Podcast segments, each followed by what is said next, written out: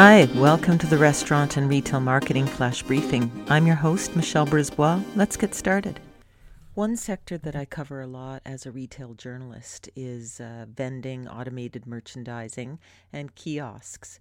Now, all vending machines have kiosks in them, but not all kiosks have vending machines. So, a kiosk is a screen uh, without the product dispensed.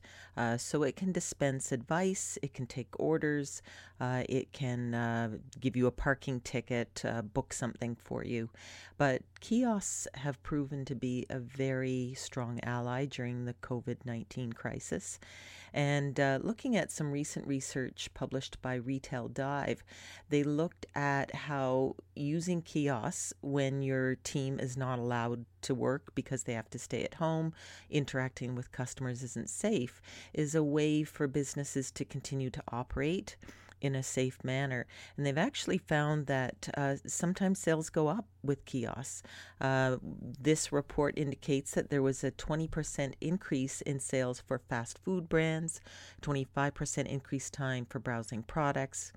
And of course, a kiosk, if it's cloud connected, uh, can offer the consumer a personalized uh, product offer. Propensity marketing, uh, remarketing, the same way that ad follows you around uh, all over the internet after you look at something.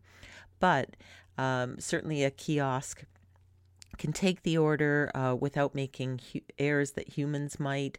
And what they found as well that one reason why orders might be larger in size is that uh, people don't feel judged uh, by other human beings. So you can go ahead and order the supersized meal without uh, that other person maybe raising an eyebrow, or at least in your mind, they're raising an eyebrow.